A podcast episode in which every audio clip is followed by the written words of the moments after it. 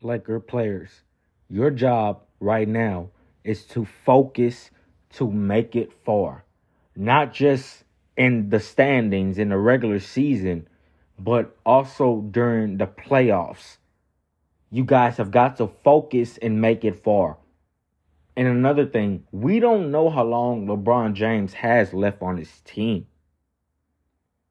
So we have to, at least with when he's without light. we have to get him another ring. Peace.